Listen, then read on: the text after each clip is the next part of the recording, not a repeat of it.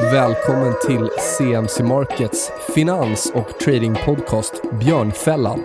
Vi som kör den här podden heter Nils Brobacke och Kristoffer Berggren. och vi arbetar båda som analytiker på CMC Markets. CMC Markets är nätmäklaren som riktar sig mot dig som är intresserad av aktiv handel. Vi erbjuder handel i CFDer på aktier, index, råvaror, räntepapper och valuta i fler än 10 000 produkter världen över. All handel sker via vår kostnadsfria och prisbelönta handelsplattform. Vi finns nu i 17 länder och är börsnoterade på London Stock Exchange.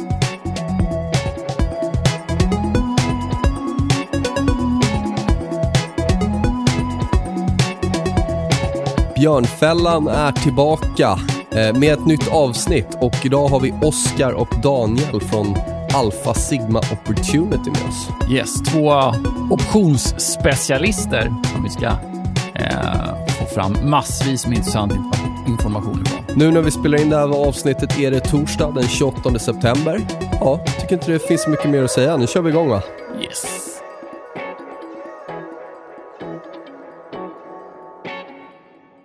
Då drar vi igång intervjun med, eh, vad ska vi kalla dem? The Option Wizards. Vi välkomnar Alpha Sigma. Tack så mycket. Kul att ha er här. Tack så hjärtligt. Vi kan väl börja att ni drar lite om er bakgrund. Hur, hur började ni för finansbranschen och Vilka kom in på ni? förvalt, förvaltarsvängen och så vidare? Ska jag börja? Ja, börjar du. Daniel Dahlin heter jag och eh, jag har jobbat i finansvängen i ungefär 20 år. Eh, ekonom från Stockholms universitet och hade ju tänkt att jag skulle bli analytiker.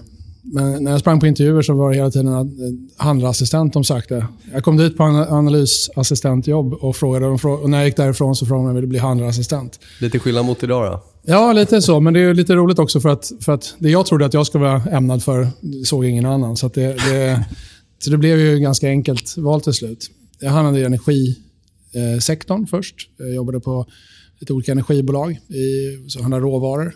Alla råvaror som, som täckte energi. Och efter ett tag så eh, kom man mer och mer in på fler tillgångslag i takt med att man fick andra arbetsuppgifter helt enkelt. På, eh, och till slut så efter en 10-12 år så hade man täckt in allihopa. FX var med från början och, och till slut så blev det även eh, aktieindex och räntor på terminer. Var det spekulativ handel då eller framförallt hedging? Och... Ja, det var väl både och. Jag jobbade på, till exempel på Vattenfall och då, var det, då hade man ju en egen bok. Men vi hade också ansvar för, för att eh, bedriva handel i hedge-syfte för Vattenfall helt enkelt. Eh, optioner var med som en del av det hela tiden. Eh, och eh, det är optioner och terminer vi handlar idag. Ja. Och jag skulle vilja börja med en korrektion. Alpha Sigma Opportunities. Ja, Viktigt. får vi det rätt. Ja, men precis. Exakt. All right, min bakgrund, Oskar Akenäs, eh, ingenjör i grund och botten. 2007 flyttade till London och sökte lyckan som många andra svenskar. Eh, hamnar på en stor eh, hedgefond. Eh, convertible Bond Arbitrage. Största, största segmentet, största fonden. Men jobbar också med en hel del asset-backed securities. Eh, och en hel del optionstrading i ett team av risk och portföljanalytiker. Och eh, efter hedgefonden så flyttade jag in i en ehm, kvantitativ roll inom corporate finance. Var där några år, också i London. Sen så flyttade jag hem till Sverige. Blev lite trött på kvaliteten i London. Ehm, har man inte jättemycket pengar på fickan och jättemycket tid så tycker jag att det är ganska dålig kvalitet på, eh, på livet helt enkelt. Ehm, Flyttade tillbaka till Stockholm och eh, stötte på Daniel. Och vi slog oss i slang och eh, vi märkte att vi har ju en vurm, en passion för, en, för optioner. Var kommer den passionen ifrån då? För just optioner, det är ju en ganska specifik passion. Jag kan ju bara svara för mig, då, men, men i mitt fall så jag tror det har att göra med att det, det är icke-linjärt. Att det helt enkelt är, det finns ingen... Eh, ehm, det finns ingenting som säger att du inte kan tjäna pengar på det även om du inte har rätt till marknadstro. Du måste inte ha rätt från första stund eller, eller eh, från eh, eh, under resans gång ens. Du kan tjäna pengar på det ändå. Eh, genom att vara, antingen konstruera strategier där du köper och säljer optioner eller, eller du helt enkelt väljer eh, Eh, lösenpriser som ligger tillräckligt långt bort från marknaden för att, det, för, att, för att det inte ska komma i spel. Och löptider som helt enkelt eh, eh, inte är för långa. vi kommer mer in på det sen, men, men, eh, men jag tror att det är det som eh, jag gillar helt enkelt. Mm.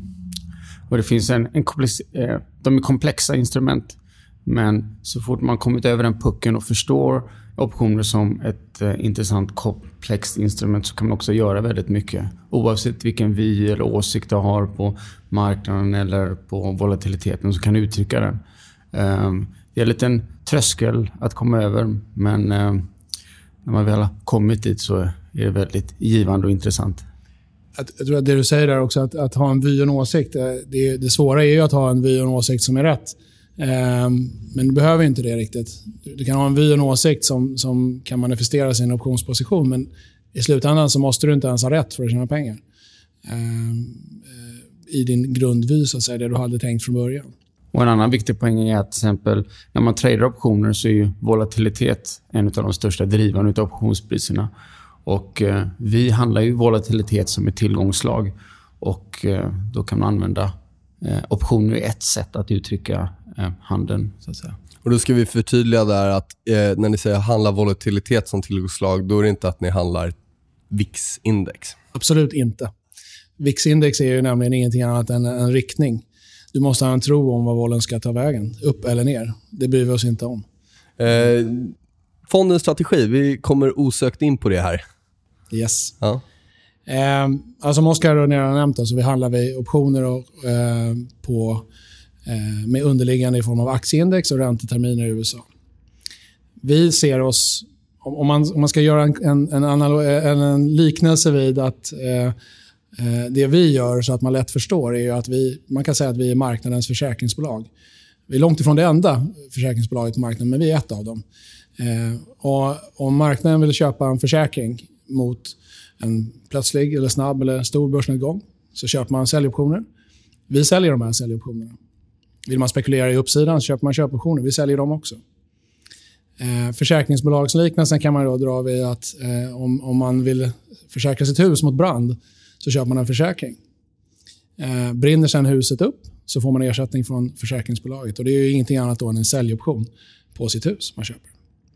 Eh, vi säljer de här säljoptionerna till marknaden. och Går marknaden ner så att försäkringen blir, eh, eh, får ett värde så, har vi, så måste vi ersätta de som har köpt försäkringen. Vidare så är ju liknelsen med försäkringsbolag också att vi samlar ju då premier från många olika håll, precis som försäkringsbolag gör. Eh, och när, när eh, eh, försäkringsbolag då har sin, tittar på sin avkastningskurva så är den ganska stabil eh, och den lutar uppåt. Vi får då många försäkringspremier som får, ger en avkastningsprofil som liknar den vid försäkringsbolag. Skillnaden med ett försäkringsbolag är att de säljer försäkringar på ett år eller mer. Vi handlar nästa vecka eller nästa månad som längst. Det betyder att våra försäkringar är ganska korta, så vi kan sälja många istället. Eh, och Det gör ju att risken, om man tänker på marknadsrisk och så vidare, blir mycket lägre för oss jämfört med att hålla på och sälja försäkringar som är ett år eller längre.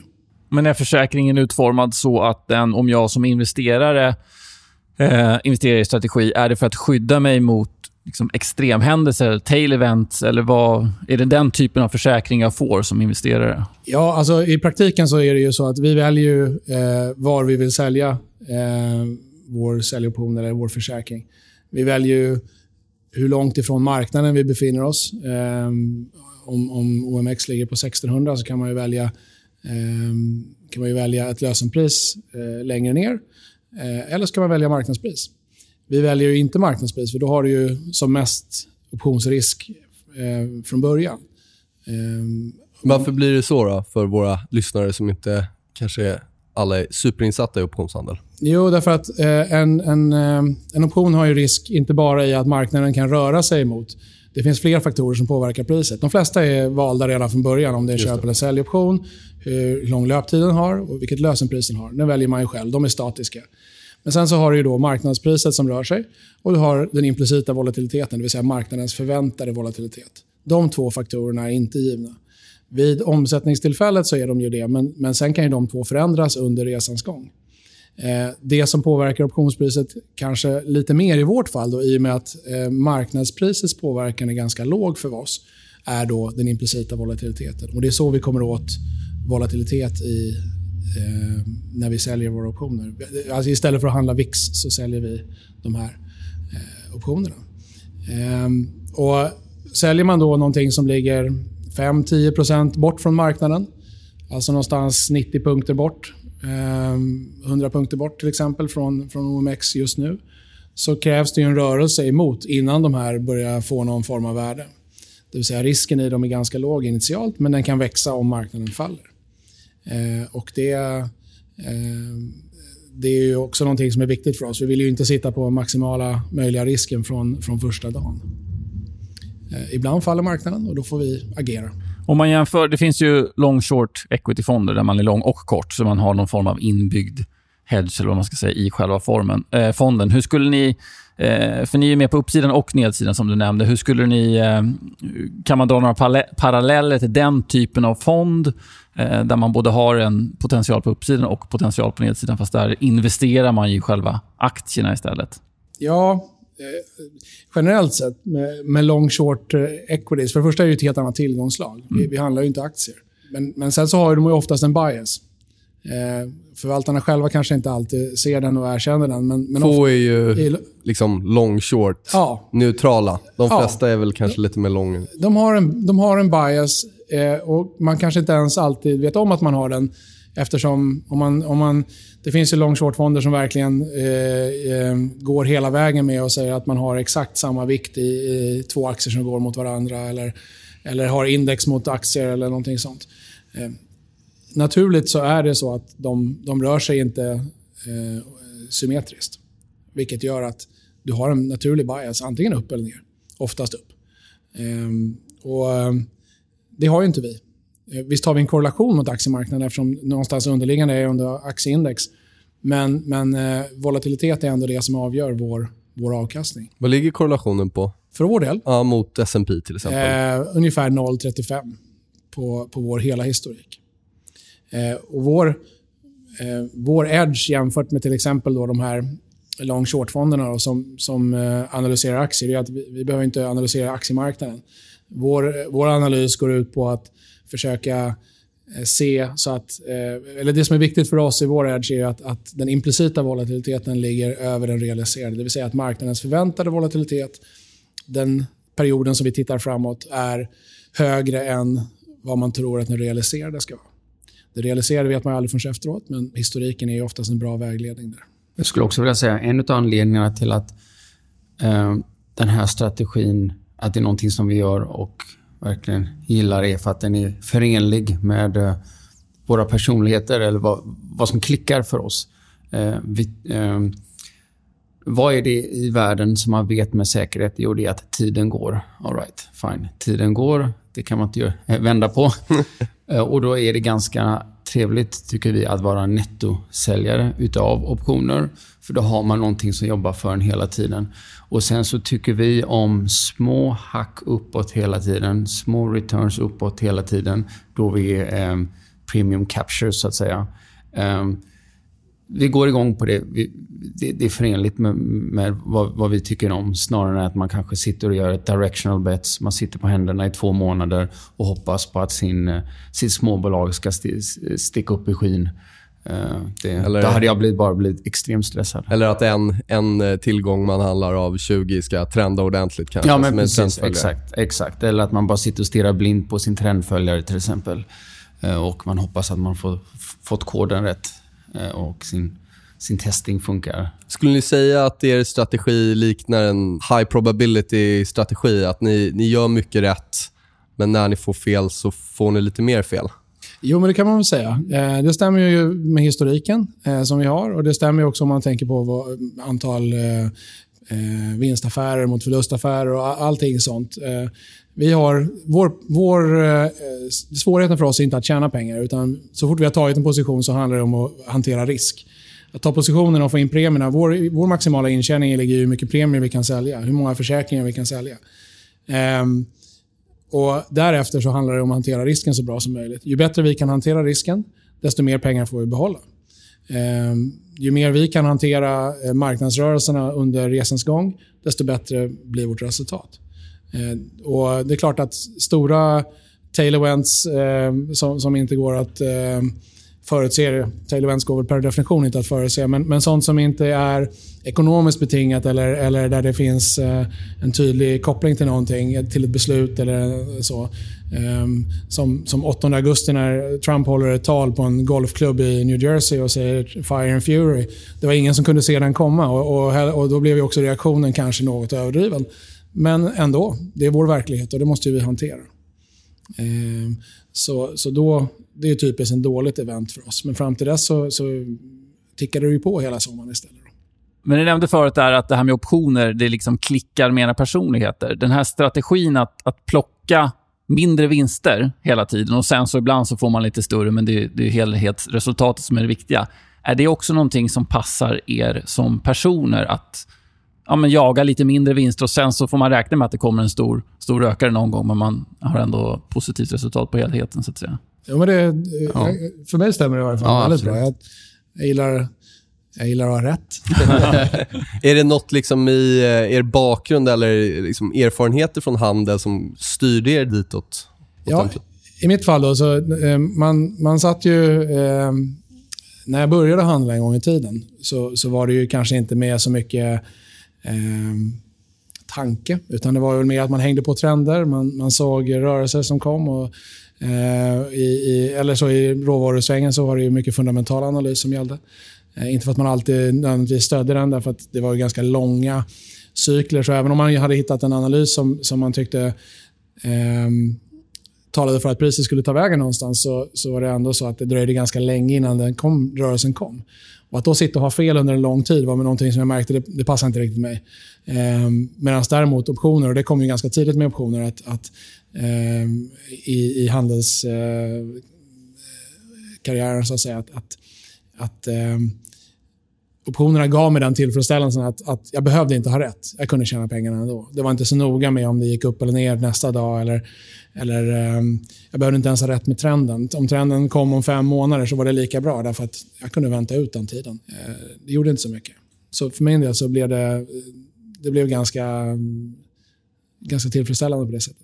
Och för min del skulle jag nog säga att det handlar om att man vill gärna hitta en strategi som har en tydlig edge och det faktum att marknadens förväntade risk ligger över, över den realiserade, det är så tydligt. Eh, det säger mig att ja, men här finns en premium, här finns en inbakad strukturell edge. All right. Hur kan man suga ut den här? Och eh, då är det den här strategin som man suger ut den genom. Och så råkar det vara små tick hela tiden. Eh, så att jag generellt sett så gillar den affärsmodellen. Det ska ju sägas också att, att det vi gör, att vi utvinner riskpremie mellan den förväntade och den verkliga volatiliteten på aktieindex och, och ränteterminer. Det är ju ganska väl förankrat i akademisk eh, litteratur att det här är någonting som, som fungerar. Det fungerar olika bra på olika tillgångsklasser under olika tider. Um, vilka, om vi kort tar, vilka mm. marknadsklimat är gynnsamma för er? Eh, ju högre implicit, det vill säga förväntad val, eller som man, om man så vill, då, så någonting, ett begrepp som kanske många känner till. Ju högre VIX, ju högre volatilitetsindex, desto bättre. Då får vi bra betalt för våra försäkringar eh, som vi säljer, alltså våra optioner vi säljer. Och, eh, och vår sannolikhet att, att tjäna pengar på dem är hög. Eh, nu har vi en väldigt låg vol, låg VIX. Det betyder inte att chansen att tjäna pengar är borta, men, men den potentiella intjäningsnivån är lägre än med hög vol. Eh, eh, men så länge skillnaden mellan den implicita, det vill säga förväntade volatiliteten, och den realiserade är positiv för oss, så kan vi tjäna pengar. Eh, skulle den vända konsekvent, eh, då har det hänt någonting med prissättningen på de här försäkringarna. Då, då finns det ingen idé att vara där längre. Historiskt sett ser det inte ut så, så jätteofta. Nej, det är korta rörelser, korta spikar på, på uh, volindex eller VIX. Då. Eh, då, då kan det ju under några dagar vara så att den historiska inte hänger med. Eh, men, men det här har ju en tendens att korrigeras ganska fort. Men det revertar ganska snabbt. Ja. ja, oerhört. Och det är det, och kollar man på en prisgraf på VIX så, så är det inte en trend, tydlig trend upp eller ner. Att hålla på med medelvärden som vissa gör på VIX, det är, en ganska meningslös... Eh, man försöker ganska korta medelvärden. extremt korta. och, och du är alltid tvåa på bollen, hur korta de än är. Sen ska man också säga att vi är på globala marknader. Eh, så vi är till exempel DAX, CAC 40, eh, CAC 40, eh, FTSE. Eh, nu gör vi inte Nikkei till exempel, men det har vi gjort tidigare. Eh, Nasdaq, Russell, eh, S&P. Men, och så vi har ett litet viktningssystem mellan de olika marknaderna. Men, eh, för att gå tillbaka till skillnaden mellan realiserad och implicit vol. Emellanåt så ser man på vissa marknader att man får mer eller mindre betalt för den här riskpremien. Så till exempel, man har sett en hel del konvergens och divergens eh, om man tittar på Nasdaq till exempel vad det gäller realiserad och implicit. Så att emellanåt så känner man att ja, men vet du vad, nu måste vi ta ner positioner här för nu får vi helt enkelt inte betalt för risken. Eh, och en annan kommentar till vad Daniel precis sa att eh, pratar ju eh, om vol, men skew är väldigt viktigt. Det vill säga marknadens pris på tail risk i princip. Eh, och, så att även fast volen har varit ganska låg så har vi fått ändå ganska bra betalt på grund av att det finns en skew i marknaden. Det vill Ni vill att marknaden ska vara, man ska betala, marknaden ska vara orolig och vara beredd att betala mer för att skydda sig. Sen vet man Precis. inte om det blir som Exakt. marknaden tänkt sig, men marknaden är ändå sugen på Korrekt. att ta på sig försäkringar. Och det är ju eh, det här skewet, det här höga priset på försäkringar ute på kanterna så att säga. Det är ju eh, drivet på grund av eh, aktörernas hedgebehov. Och det också, finns också väl dokumenterat. Eh, och det låter väldigt rimligt. Jag menar, vi har haft ett väldigt långt bullrun. Det väldigt, de flesta är ju eh, långa, någon form av tillgång. Eh, det Uppbyggda vinster, man Precis, tenderar att vilja exakt. skydda dem. Och vad är, exakt vad är det man inte vill göra? Du vill inte losa någonting. Vad är ett sätt att försäkra? Jo, du kan köpa eh, um, put options. Eh, Och då finns ni där och hjälper till. Ja, då är vi där precis. Även fast vi är pyttesmå då, givet, eh, jämfört med stora drakarna som kanske har stora, långa positioner. Sedan så på andra sidan, på, på kolsidan, så ser vi man också ett litet skew eller smile. Eh, och eh, det beror mycket på eh, opportunistiska bets. Man tror att ah, men, nu kommer det sticka lite till här. Så att det där med att titta på volatilitetsytan, eh, titta på hur den eh, implicita volatiliteten, hur den sticker upp på kanterna. Det är ju någonting som vi tittar en hel del på. Är det för att få en känsla för alltså, om marknaden är eh, alltså, överdrivet positivt eller överdrivet negativt beroende på vilken sida av den här ytan då som petar uppåt? Ja, mer att förstå, är det billigt eller dyrt? Sen så finns det ju i vissa segment av, av eh, lösenpriskurvan eller av, av terminskurvan så, eh, så kan det ibland sticka upp oskäligt mycket. Eh, Någon som har något intresse någonstans. Och det är också, säljer man ju hellre den än de är villiga att betala bra. Eh, eh, De har inte en tendens att vara kortlivade, den, den typen av effekter, men, men ändå. Det finns där i varje fall. Då kan man lika gärna utnyttja det. Vilka moment skulle ni säga är automatiserade och vilka är diskretionära? Om vi tänker på backtest eller exekvering. Hur, hur stor del är liksom... Generellt sett, vi, det är ju alltid en människa som lägger ordern. Alla automatiserade så att, Ja, det, för er är det så. Ja, Ja. så, precis. Så att vi har liksom ingen, ingen robothandel. Men däremot så eh, vi använder väldigt mycket kvantitativa metoder och automatiserade hjälpmedel. Till exempel allt ifrån... Eh, eller tydligaste exempel är till exempel när vi ska välja våra lösenpriser till exempel. Hur långt det är ut på kanterna. Det har, då har vi automatiserade hjälpmedel som försöker hitta den optimala läget helt enkelt. Är det något ni bygger själva? Eller? Ja. Sen så har vi andra... Eh, riskhantering är väldigt, väldigt viktigt för oss. Och, eh, en del av riskhanteringen som Daniel nämnde det är givetvis att ha korta optioner. Var det, var det HQ som körde långa optioner? Nej, de, de, Det var väl de, spreaden där Ja, mellan de hade en OMX? spread mellan eh, långa, eh, i tid, ska man säga. Eh, de, hade ju en, en, eh, de var ju korta väldigt långt bort på kurvan. Eh, alltså de hade sålt långa optioner och så körde de så, eh, långa löptider och så hade de eh, köpt korta löptider. Och när, det är klart, när, när bollen rör sig i fronten så är det inte säkert att det hänger med där bort, där bak, längst bort.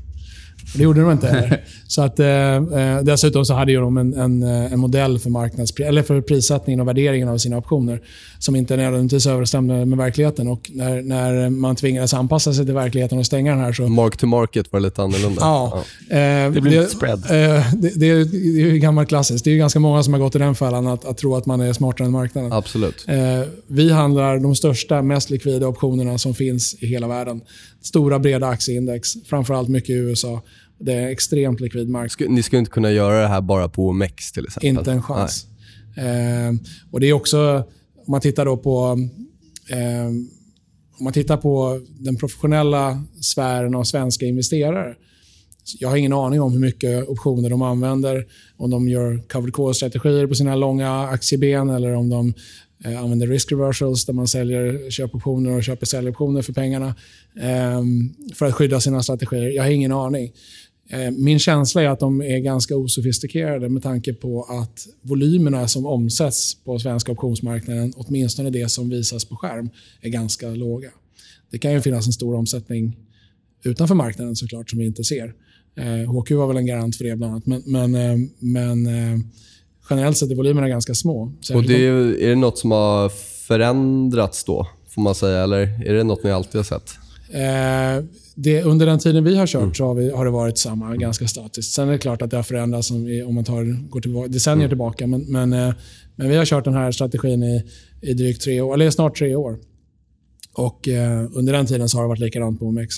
Då kommer vi osökt in på lite avkastning. Ja. Hur har det sett ut under de här åren? Jo, Eh, det har gått väldigt bra. Mm. Eh, vi började november 2014.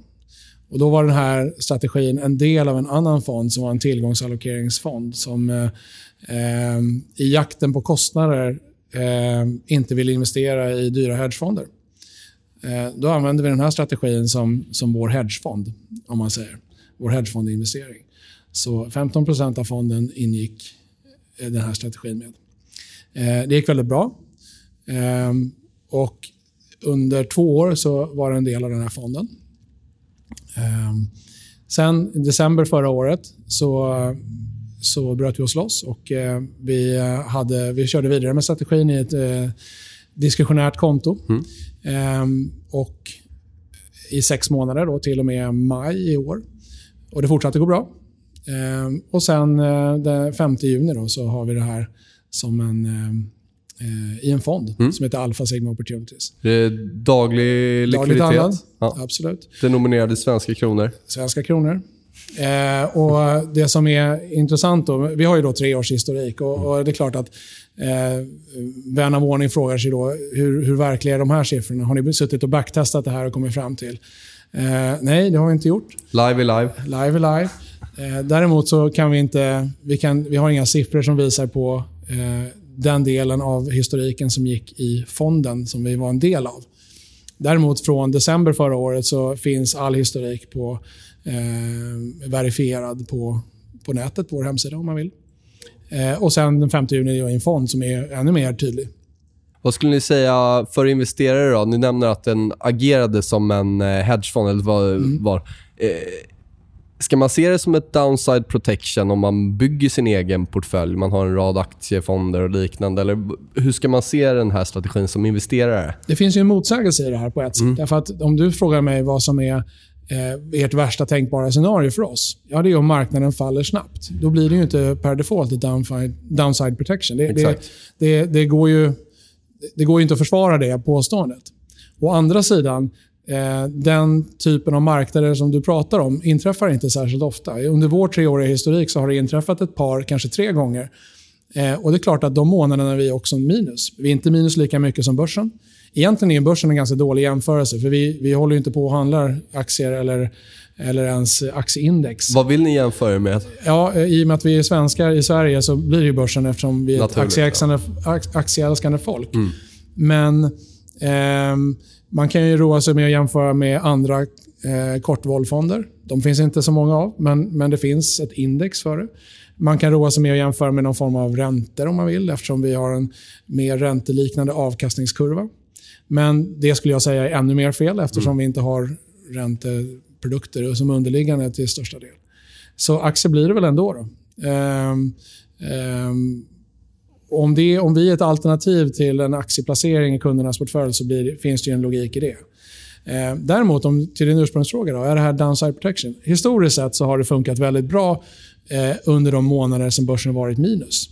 Det är till och med så bra så att om man beräknar Stockholmsbörsens alla minusmånader under den historik vi har, det vill säga våra tre år, då, och tar de bara minusmånader och så jämför man med hur vi har gått under de samma minusmånader som börsen har haft så är vi faktiskt positiva. Och normaliserar man det här till 1% avkastning, så när börsen är ner 1% så har vi faktiskt en svagt positiv avkastning. Det betyder inte att vi är positiva varje gång Stockholmsbörsen är negativ. Och Vi kan också vara negativa när börsen är plus. Eh, fast då hamnar det i pluskorgen såklart. Ehm, men eh, snitt över tid under de här tre åren så är vi faktiskt svagt plus när börsen är minus. Så ja, utifrån det, utifrån historiken så stämmer ditt påstående. Mm. Men du nämnde att ni inte gillar för kraftiga rörelser på nedsidan. Mm. Eh, är det mer att det går snabbt? Då? Jag tänker om man får en eh, IT-bubblan-rörelse, finanskrisen-rörelse. Kraftig rörelse, men den utspelar sig under lite längre tid. Mm. Sen är det stökigt på vägen ner, visserligen. Men... Vi var inte med under vare sig IT-bubblan eller finanskrisen med den här strategin. Så att, så att jämför, alla sådana jämförelser blir lite av, av spekulation. Men vi, om vi tar historiken som vi har. Eh, eh, jag brukar ofta återkomma till den 24 augusti 2015. Den här är bra. en av mina favoriter.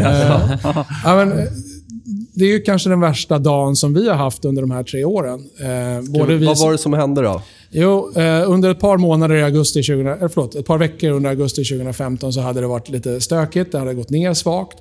Eh, men så slutade det väldigt svagt den 21 då, som sammanföll med som var en fredag som sammanföll med optionslösen för månadsoptioner och även de veckor som förföll den veckan. Eh, och Det gjorde att vi hade ju då under torsdag, fredag rullat optioner till nästa månad, det vill säga september.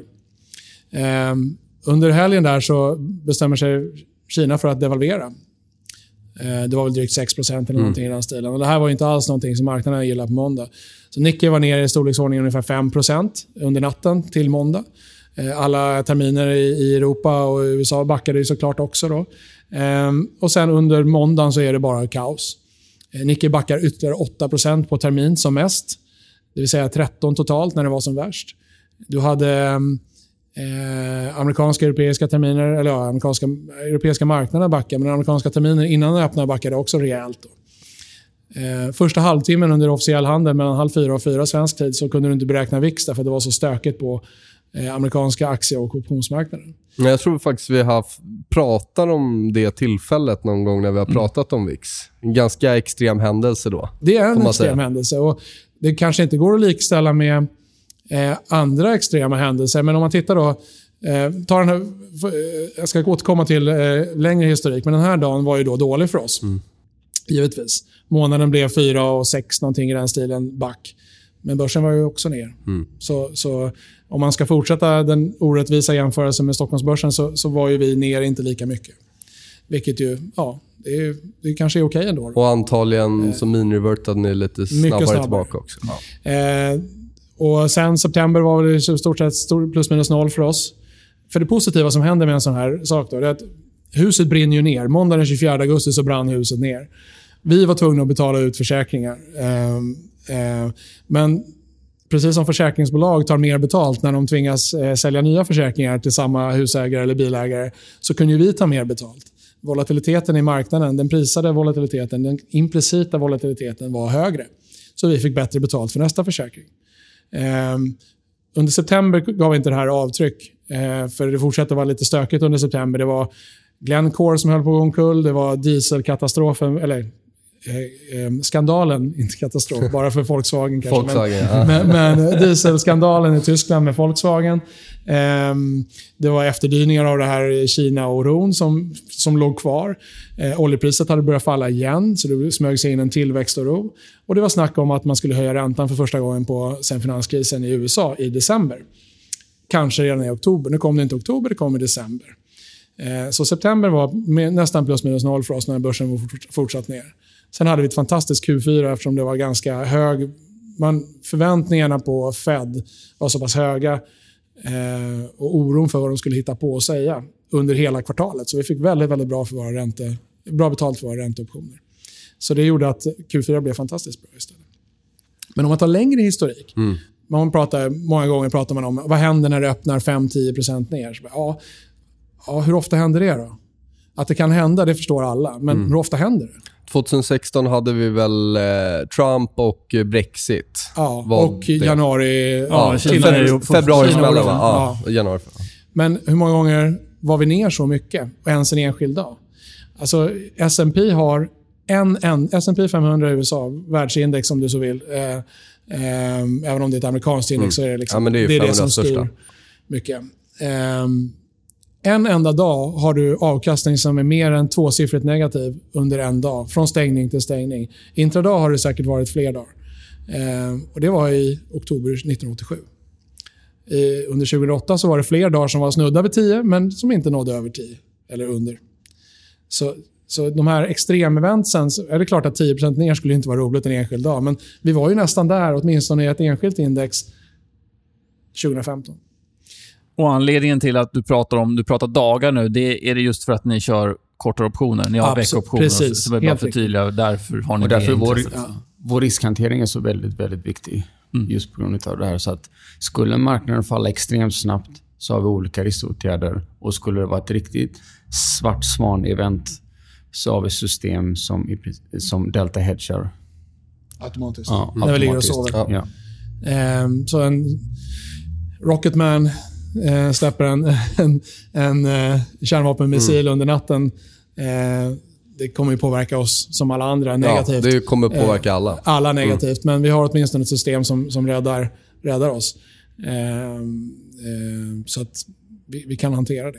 Sen så har vi givetvis en hel del riskåtgärder innan det blir så allvarligt. Man kan se att man, man har liksom en riskeskalerringstrappa. Jag inser just att, att jag sa en sak som jag kanske får äta upp en mark idag, men jag sa att vi kan rädda det om det blir en kärnvapenexplosion. det, det har jag ingen aning om. Men, för det har vi aldrig upplevt någonsin i, i världen. Ja, men det är roligare att vara optimist än Ja, pessimist i alla fall. Men, men vi har åtminstone försökt förbereda oss för det. Sen får vi se hur det går.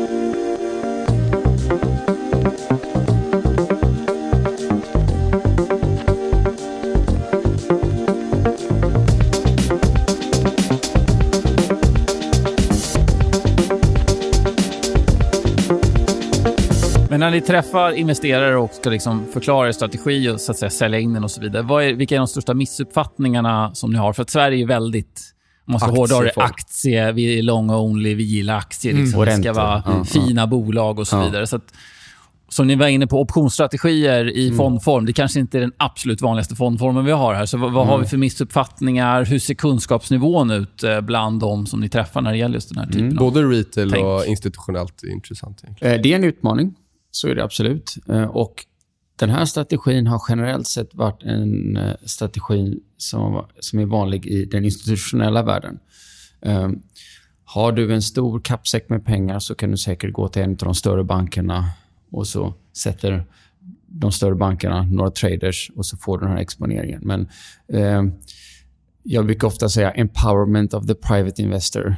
Det är, eh, vi jag upplever att vi ger en strategi som förr var lite privilegierad eh, instvärden till retail, till privatinvesterarna. Så det tycker jag är ett väldigt roligt mission. Men i detta så är det ju en lurig grej att förklara vad vi gör, för det är ju ganska kvantitativt och, och knepigt med optioner. Och, eh, en pil är ju det här med risk. Vad är risk? Begreppet risk är ju ganska knepigt. Eh, Så då brukar man ofta prata en hel del om oron i världen.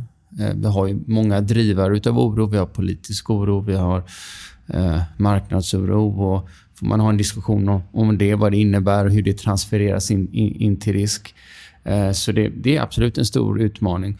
Och eh, Sen så är det svårt att förklara eh, för en eh, eh, Svensson-investerare vad optioner egentligen är kanske. Utan eh, eh, lite, lite samma sak som till exempel ta Brummen Partners. De har ju varit, länge varit en lysande stjärna på, i hedgefondvärlden. Eh, och deras trendföljare är väldigt poppis. Men det är ju väldigt kvantitativa, eh, komplicerade modeller. Och långa drawdowns. Ja, men precis. Men fortfarande är det så att marknaden har förstått lite att eh, okay, det är en hedgefond. Ehm, de gör något småmagiskt, men emellanåt så verkar det funka väldigt bra. Så att jag antar att vi är lite i, i samma kategori där. De, de får väl bara köpa att vi har någon liten hemlig låda. Snittavkastning och någon typ av... Ja, Bara för att fylla i det här med eh, missuppfattningar. Alltså det, finns ju, det finns ju en del eh, begrepp som, kommer, som surfar upp. Och, eh, särskilt några av dem kommer från en kille som Warren Buffett som många högaktar på många sätt. Han har bland annat sagt att derivat och optioner är, är weapons, weapons, of mass destruction. och Det han syftade på var ju kanske inte optioner som är likvida handels, på, på, på likvida handelsplatser och i aktieindex, utan det han refererade till var ju alla dessa derivat som hade kommit ur subprime-bubblan. Eh, alla ompaketerade lån till, som såldes in till kreativitet. Ja. Eh, Berkshire har nog nyttjat en del eh, optioner i sina dagar. Ja, säkert. Mm. Tveklöst. Eh, men de här var ju illikvida. Du kunde inte omsätta dem och knappt någon visste vad de innehöll. Särskilt inte investerarna i kommuner i Sverige som köpte subprime-lån eh, eh, med löften om fantastisk avkastning med hög hävstång. Eh, det, är klart att, det är klart att för dem så blev det ju det och konsekvenserna av finanskrisen blev ju verkligen en, en, det som liknar en finansiell kärnvapen. Liksom. Det blev en weapons of mass destruction.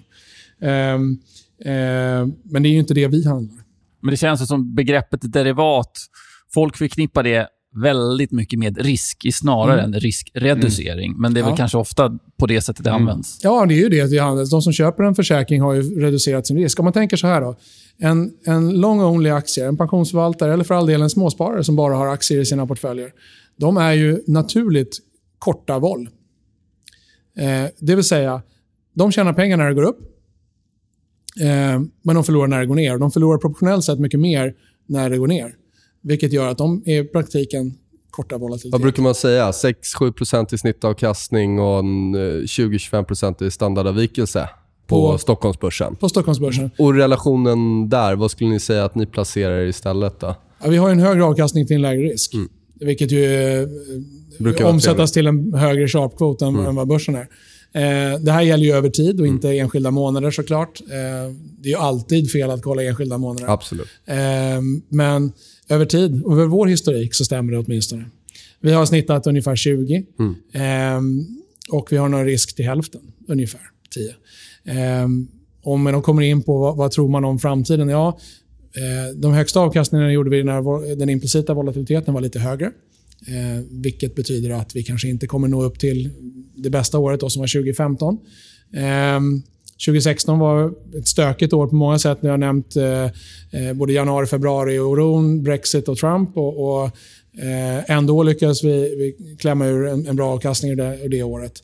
Eh, I år är det lite lägre därför att den, är lite lägre. Kan vollen bli ännu lägre? Och då ska jag säga lite lägre. Hittills i år är det 10,5% upp på, på åtta månader, vilket ju slår det mesta. Inte allt, men, men mycket. Mm. Eh, kan vollen bli ännu lägre kommer ni nå upp till det här nästa år? Eh, vollen kan bli lägre. Den implicita vollen kan bli mycket lägre. Det är faktiskt 100% kvar mm. varje dag man kliver upp. Eh, men men eh, om man pratar realistiskt, vad som är möjligt. Eh, om vi skulle gå från 10 till 5 på VIX och man fortfarande anser att det är värt att betala för optioner som försäkring. För den som har en long-only aktieportfölj har ju alltid valet att bara låta marknaden bestämma risken på sin portfölj och strunta i att köpa en försäkring. Och om man kommer ner på 5% i VIX, eller 5, 5 i VIX då, och anser fortfarande att det är värt att köpa de här försäkringarna, då måste ju rimligen den realiserade valen förväntas vara ännu lägre.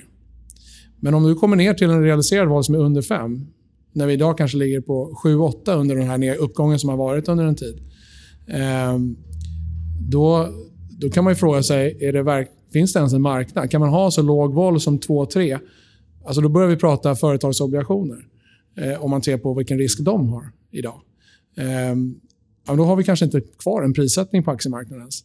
Så då har vi ett problem. Var den här nivån ligger, ingen aning. Men, men om det kan komma ner? Ja, det kan komma ner, men det finns inte hur mycket nedsida som helst. Vi har gått från snitt 20 kanske under en längre... Eller om man kommer tillbaka längre tid så kanske snittet på VIX skulle ligga på 20.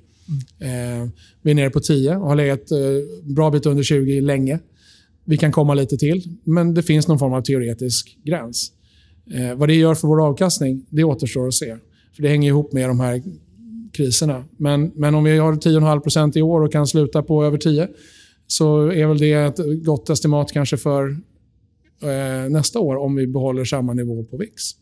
Eh, om vi kan ligga mellan 10-15 per år så, så är både vi och våra investerare väldigt glada, tror jag. Alltså nu när vi ligger på så här låga nivåer, som vi har ju liksom tränat ner i VIX hela tiden. Eh, det här är väldigt hypotetiskt, men känns det som att när det väl smäller till så blir det mycket stökigare just för att vi kommer från så låga nivåer. Man kommer från men, ett lågriskklimat och någon gång stökar det till. Så typ är det alltid. sommaren 2014, där var ju allting väldigt lågt när jag valde. Blir och sen det mer skevhet så att säga, i systemet när det väl smäller till nu eftersom vi är på extremnivåer på nedsidan? Förstår ni vad jag menar? Var det Ja. en flummig fråga? Nej, men jag, jag tror jag förstår. Och Det finns ju ett... Det finns ju ett det fin- man kan ju, om man tillåter sig vara lite filosofisk kring det här och, och tänka i termer av vad är det som har hänt de sista åren som har gjort att VIX har kommit ner. Ja, ganska många skulle skylla på centralbankerna och deras penningpolitik. Eh, där de har översvämmat marknaden med pengar. Har du en annan åsikt? Absolut inte. Ehm, men det har ju tryckt ner det har ju tryckt upp aktiepriser och när aktiepriser generellt går upp eh, så går volatiliteten på dem ner. Dessutom är att sälja volatilitet lite av en crowded trade om man ser till VIX. Det är ganska många som rider terminskurvan på VIX. Det måste väl vara den mest crowded traden. Eh. ja. Om man tittar på, för avkastningen, om man jämför strategi sedan 2009 så är ju det den som har avkastat absolut bäst. Mm. Ja. Short. Och, och, eh, det påverkar ju oss. Även om vi inte säljer VIX så påverkar det ju, man trycker ner vollen. Eh, men allting går ju hand i hand. Det är inte någonting som sker eh, utan att någonting annat sker också. Eh, nu håller man ju faktiskt på att avsluta de här QE-paketen. Och man ska strama åt och, och så vidare. Det här är långa puckar. Det tog tio år att, tio år att införa det, genomföra det och avsluta det. Om vi nu är i avslutarfasen så kanske det tar tio år innan, eller mer innan man har hunnit avsluta det helt och hållet. Vad som händer under den resan går ju bara att säga ja, men, men det kommer ta tid innan den oljetanken vänder i Suezkanalen. Liksom. Det, är- det är inte bara att det bara, inte bara snurra runt det. Eh, men... Ehm, hur var frågan egentligen? Tappade tråden lite. Jag kommer inte ihåg. Nej, men... Eh, Någonting med en eh, oljetanker Jo, i crowded trade. Crowded trade i VIX. Eh, det kommer en, komma en tid när, när risk i någon form prisas om. Om det sen går från 10 till 12 eller 14 eller kanske upp till 20, det får vi se. Men, men här nere kan vi inte befinna oss. Däremot så är historien full av gamla långa trender av låg volatilitet. Du nämnde 2014. Vi hade haft flera år då av ganska låg vol som hade spikat emellanåt på grund av Greklands oro. Men mest. alltid kom tillbaka. Men liksom. alltid Ja. kom tillbaka ner. Och, och varje gång den kom ner så kom den lite längre ner. Eh, tittar du före eh, finanskrisen så hade du flera år av låg vol efter IT-bubblan. Och tittar du före, eh, före IT-bubblan så hade du egentligen hela 90-talet var ju en låg vol med, med tequila-kris och, och eh, Rysslands eh, default och lite sådana saker som, som stökade till kort, korta perioder. Men, men 90-talet var ju på många sätt en ganska låg period. Eh, så slutsatsen blir väl att att det kommer en tid när vi kanske får en konsekvent lite högre volatilitet och det, det skulle väl gagna oss. Vi var inne på det. Många i i Sverige är ju så att säga long only och man har sin aktieportfölj och så vidare. Och även fast man kanske inte handlar optioner så kanske det finns intressant information som man kan ta del av. Just Olika ratios Mhm. etc. Vad eh, tycker ni att man ska kika på som, som aktieplacerare? Det finns väl... Eh, vissa aktörer gillar att titta på något som heter put-call ratio. Det vill säga hur många aktörer köper put och hur många som köper calls. Vi tittar inte på det så speciellt mycket. Det kanske kan finnas några som gör det bara för att mäta sentimentet där ute. Eh, är det många putköpare så tycker man att okej, nu börjar folk lite nerviga. Men jag, sådär utav värdet tycker jag. Generellt sett så tycker jag SKEW, SKEW-index är intressant. Eh, vi har pratat en hel del om S&P eh, och går man in, googlar man in på CBOE SKEW-index så ser man väldigt bra på deras hemsida ett chart över SKEW-index, det vill säga marknadspris på tail risk. Eh, och det är lite småintressant att följa. Eh, och så att spana på VIX, se vilka nivåer den ligger och i relation med SKEW. För emellanåt så kan vara, VIX kan vara lågt, men man ser ett högt SKEW, det vill säga att priset på tail risk är högt. Då kan man nästan ana lite, all right, uppenbarligen är det så att marknaden är extra nervösa och betalar extra mycket för tail risk. Det vill säga att någonting kan vara i görningen eller marknadens aktörer tror att någonting är i görningen. Då kanske man kanske ska vara lite coolio på aktiemarknaden. Eh, Så det är väl en, en, en pryl. Daniel, har du? Eh, ja, ehm, skillnaden mellan implicit och realiserad val. Om, Ja, man har ett bra, ja. Mm. om man har ett bra system för att kunna grafa det. Ehm, det finns olika handelsplattformar som erbjuder olika applikationer för sånt. Ehm, då är det någonting man kan hålla lite koll på. Eh, om man inte vill använda Excel för, för det själv då, såklart. Och varför är det intressant? Vad är det man vill få fram genom den? eh, Ja, dels, dels så, det hänger ju lite ihop med SKEW om det är så att implicit våld sticker upp men inte realiserad. Eh, du har ju haft ganska många... Och, och Då kanske man kan hitta en förklaring till det och på så sätt agera på det. Är det så att man inte förstår någonting, ja, då kanske man inte ska agera på det. Men, men vi kan ju ta... Eh, inför det franska, första franska valomgången i våras, i april, tror jag det var, ehm, så gick implicit volatilitet på franska aktieindex upp jättemycket. Det gick stadigt under flera dagar och crescendot nåddes då fredagen innan valet som var då på en söndag. Ehm, då var CAC-index uppe och snuddade vid 30.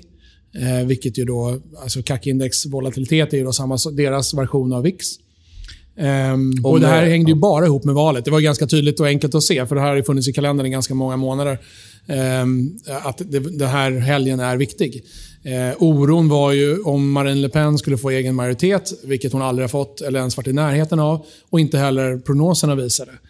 Det fanns en tilltro, misstro till prognoserna på grund av prognosmissarna i samband med Brexit och i samband med, med USA-valet. Även om det figurerade tidningsartiklar som sa att prognoserna i Frankrike är mycket bättre än vad de är på andra ställen. Förmodligen franska journalister som skrev, men, men, men det hängde ihop med historik, hur bra man hade träffat historiskt också. Man brukar ligga väldigt nära sanningen. Ehm, och det fanns, ett, det fanns också en viss oro för vem skulle den andra kandidaten. Hon, hon tippades att få flest röster av kandidaterna, men inte egen majoritet. Vilket betyder att i Frankrike så blir det en andra valomgång två, tre veckor senare mellan de två största kandidaterna. Och Det har ju aldrig varit så att, att eh, nationella, nationella fronten i Frankrike har fått någon form av presidentmakt. Vilket ju då, då, då gällde oron, vem blir den andra kandidaten? Är det någon som alla andra kan sluta upp bakom? Och Det det såg ut som då på fredagen var ju då att det, det kunde bli en kandidat som var lite ett oskrivet kort, som då blev Macron.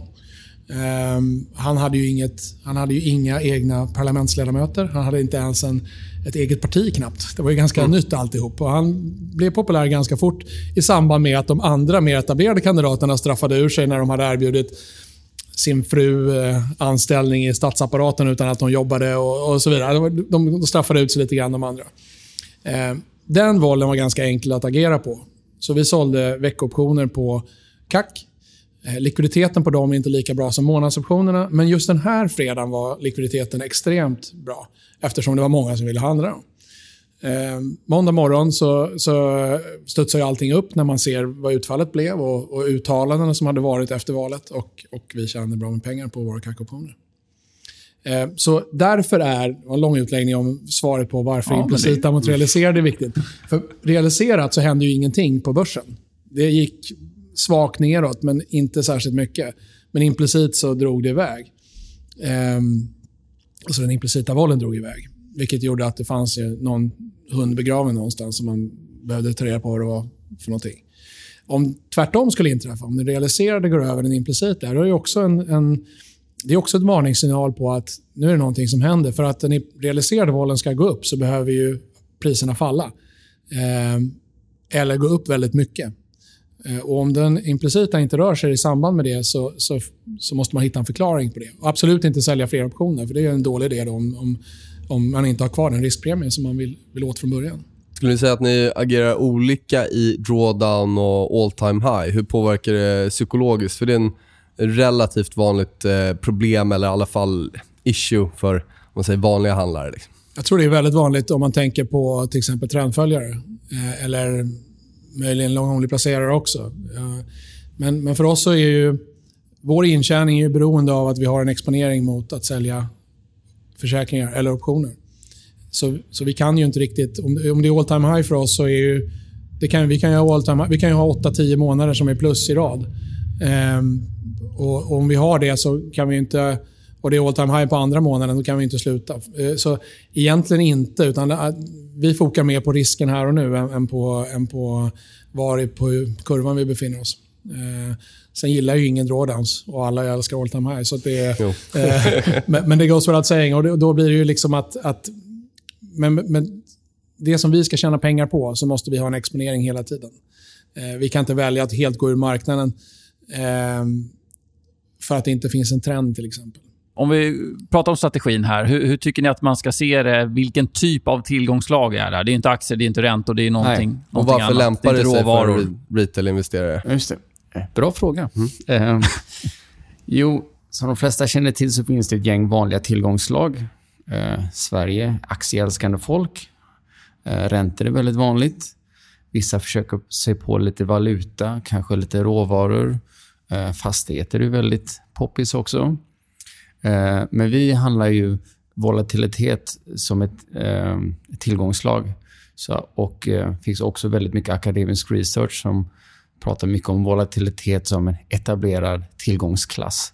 Så att man skulle kunna säga att vi är ett nytt ben. Vi är kanske ett sjätte, sjunde nya benet eh, som är tillgängliga för retail-investerare. Att investera i risk, investera i volatilitet som tillgångsslag. Eh, och De flesta har väl vad som kallas för balanserade portföljer eller eh, sådär mixade portföljer. Lite ränta, lite aktier, lite, lite det ena med det andra. Någon typ av Markowitz-variant. Ja, men precis. En, en, en, en bra mix som ska, som ska ge en, en svensk lagom portfölj, helt Jag enkelt. skulle nog säga att eh, med tanke på hur det har sett ut sen finanskrisen så är det nog väldigt många som bara har ett av de här en av de här tillgångsslagen. Ja, mer- det mer vill säga det i alla aktier. Ja, i sina det. portföljer. Så det kan nog vara bra med någon annan typ av Ja, diversifiering. Och råvaror har ju kanske inte till exempel rosat marknaden och eh, va- valuta är knepigt. Och många har ju redan implicit en fastighetsexponering genom sina hus. Eh, Men adderar man eh, volatilitet som en tillgångsklass, då kanske vår fond, så får man ju ett nytt ben i portföljen. Och man ser ju eh, när vi kör våra modelleringar och när vi också på kunders begäran petar in vår exponering i en balanserad portfölj så ser man att man, man skiftar avkastningskurvan på ett väldigt attraktivt sätt så man generellt sett sänker risken och höjer avkastningen. Och eh, Det är egentligen lite det här som hedgefonder var så bra på i back in the day. Eh, sen så har ju många hedgefonder på de senaste eh, kanske inte haft så bra performance av olika anledningar. Eh, och Många har blivit eh, förbannade på hedgefondvärlden för att de har varit för dyra och utan att leverera. Men eh, jag vill inte sticka ut hakan för mycket, men jag tycker väl att någonstans så kan vi väl leverera lite vad hedgefonder skall göra och vad de gjorde back in the day. Ja. Ja, och då tänker du på siffror. Jag tänker också på om man portföljsammansättning som du snuddar vid, Oskar. Och det är, alltså om man kan... Om, om man bara enkelt tar en modellportfölj för en kund och, och tar bort lite av det de har och stoppar in oss, så, så är det precis som Oskar säger. Hur mycket ska man ha då? Är det 20% av portföljen? Är det 25 Ehm, Är det 90? Mellan eh, tummen och pekfingret? Ja, då kommer du få ett standard tråkigt svar. Det får du prata med din rådgivare om. Ja, Eh, men, men helt enkelt därför att det, det är ju, ett sånt råd måste man kunna ställa sig bakom rent liksom, legalt. Självklart. Eh, men eh, om man tänker då en, en modellportfölj för många skulle kunna vara en sån här 50% aktier, lite ränta, lite hedgefond. Eh, att vi ska utgöra en stor del av hedgefondinslaget är ju någon form av eh, minimum skulle jag säga. Eh, men sen hur man, om man vill ha mer eller mindre, det får, det får man ju... Jag har 100% så att för min del så, så... Så jag följer väl kanske inte gängse portföljteori, men, men eh, Nej, men du följer en, eh, en väldigt bra praxis när det gäller... Är man förvaltare så ska man ju även förvalta sina egna pengar. helt riktigt. Liksom, Skin in the game. Finns det någon eh, historisk händelse eller i nutid i marknaden som har liksom fått er att tänka kring, eh, ja, generellt sett, något ni har dragit lärdom av? En grej är ju eh, politiska risken. Eh, vi har ju sett en hel del politisk risk både i Europa men också i USA, Trump. Och jag har i alla fall förundrats utöver att den politiska risken inte transfereras in i markna, marknadsrisk eh, på ett tydligt och bra sätt. Eh, och det har jag varit väldigt förundrad över. Eh, och när vi såg Fire and Fury-talet så såg vi att det var väl en av de få gångerna som jag verkligen har sett att den ehm, politiska risken transfereras in till marknadsrisken. Men det som var intressant då, det var att vi fick en snabb spike upp och men vollen sjönk väldigt snabbt igen. Så att det är lite... Jag upplever att när drivaren utav marknadsrisk är politisk risk så ser våldspikarna ut lite annorlunda. De ebbar inte ut. Eh, det vill säga, får du en stor marknadsevent, stor marknadsrisk, du får en stor våldspike så vill man gärna att det ska ebba ut på ett ganska bra sätt. Så att I vårt fall så kanske vi kan vänta en, två dagar så kan vi eh, trada på de här trevliga nivåerna av förhöjd våld. Men när risken i marknaden är driven av politisk risk så går det väldigt snabbt upp och ner. Så att topp, eh, tajmar man inte den här toppen så kanske man missar sin, eh, sitt opportunity. Eh, och det för min del i alla fall skulle jag säga att det är lite av en, en ny pryl, liksom, en ny form av risk. Um, det finns ju ett begrepp för det. Headline risk. Um, och, och, det är, ja. och den, just Fire and Fury-talet, den veckan var ju förhöjd volatilitet nästan hela veckan. Medan allting som har hänt efter det, alla, allt snack om bomber och granater hit och dit, det, det, det har ju varit spikar med det. Men det går bara fortare och fortare att att, eh, att anpassa sig till det och marknaden hittar nya highs istället. Um, och Så länge det är bara retorik så kommer det förmodligen fortgå. Den här veckan som vi spelar in det här är ju, var ju en sånt event på tisdagen. Det snackades, det pratades om att skjuta ner flygplan. Marknaden hickade i några timmar och sen så var det bara framåt, framåt igen. By the dip. Ja. Eh, det här kommer ju förändras en vacker dag, men så länge det är retorik så, så kommer, ju, kommer det förmodligen fortgå. Eh, förändringen blir väl att det faktiskt smäller en vacker dag också. Och det, och det hoppas vi ju aldrig inträffar såklart. Det skulle ju vara katastrof för, om man pratar humanitära värden så, så är det ju fruktansvärt. Nej, men, men det är ju så. Alltså, det har ju, de, ja, men tills det inte händer någonting så kommer ju till slut så kommer man vara helt ointresserad. Mm. Men det som är lite intressant, så många, om man pratar tal och så vidare, så är många fokuserar på vad centralbankerna säger. Och det är nog också, för där kan det bli ganska kraftiga reaktioner när de överraskar. Men det är också för att de har ju varit inne och agerat. Mm. Politikerna, om vi nu pratar eh, Trump och hans motstånd och så vidare, de har ju än så länge bara pratat. Men när det väl blir ett agerande, då kommer ju efterföljande talen bli väldigt viktiga för marknaden att hålla koll på. Absolut. Yes, vi pratade lite avkastning förut. Vad kan man, eh, om man vill se den här perioden ni har handlat, var kan man hitta det? Ja, som vi nämnde tidigare då, så består ju historiken av tre, tre perioder kan man säga. Dels en, en före detta fond eh, där vi ingick. Eh, den historiken kan man inte se annat än att man, eller man kan se historiken men man kan, men man kan inte se den verifierad. Sen har vi då ett, ett eh, diskretionär mandatperiod. Eh, med livepengar. Med livepengar. Yes. Eh, och sen så har vi fonden. Eh, hela historiken går att se på en hemsida, en mikrosida som heter sigmaop.com. Eh, 2P. 2P. eh, och Sen så har du då fondens historik som är live såklart eh, sen 5 juni. Det vi, tog, det vi gjorde då 5 juni var att vi tog över en fond som redan hade funnits i två år. Så vi får ju den historiken i det som presenteras. Det vill säga, det är inte samma historik som vår. Um, och Går man in på Morningstar till exempel så ser man väldigt tydligt att jag och Daniel är ansvariga förvaltare från och med 5 juni. Ja, och det syns även på Nordnet. Ja. Och det där har ni en liten uh, USP också för investerare. Ja. För att visst är det så att man får en, man kan kalla en rabatt i alla fall? Absolut. Ni tillämpar ju kollektivt NAV. Vi har kollektivt NAV. och Det betyder också då att vi har, tack vare vårt high watermark, så har vi en bit upp till eh, vi når break-even för de investerare som har varit med eller för de som kommer in. Um, och vad det blir då, att investera, betalar man inte performance fee precis. upp tills dess? Vi har ju normal hedgefondprissättning med en, en förvaltningsavgift och en performance fee. Eh, innan vi når high watermark så kan man inte ta ut performance fee. Och I vårt fall, då, de tidigare förvaltarna lämnade över sig en fond, efter sig en fond som var 12-13% ner. Vi tog över den, bytte namn, bytte strategi. Det vill säga, det som tidigare var en long short equity är numera vår kortvål-strategi. Um, och sen 5 juni så är det vårt track. Det som var innan var inte vårt i fonden. Uh, utan på sigmaop.com finns vårt hela track. Och som, som du säger Nils, så är det, det är en rabatt på 12-13% på de första 12-13 procenten i avkastning uh, innan vi börjar ta ut performance fee. Det är ju ganska nice. Det är väldigt trevligt. Stort tack killar. Riktigt kul att ha en eh, så spännande strategi. Vi har inte pratat så mycket optioner innan. Alpha Sigma Opportunities. Kul att ni kom hit. Tack så hjärtligt. Tack så mycket för att vi kom. Tack, tack.